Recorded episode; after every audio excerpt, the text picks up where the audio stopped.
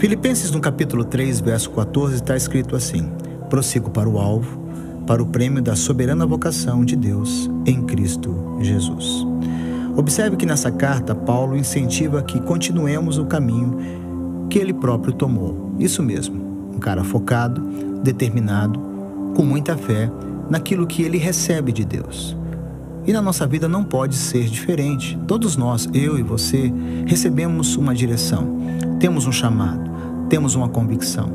E de repente, quando as ondas começam a se tornar bravias, quando o vento se torna contrário, a gente pensa em desistir. Que nós venhamos ter a mesma capacidade ou a mesma direção que o apóstolo Paulo teve, prosseguindo para o alvo. E isso é muito importante.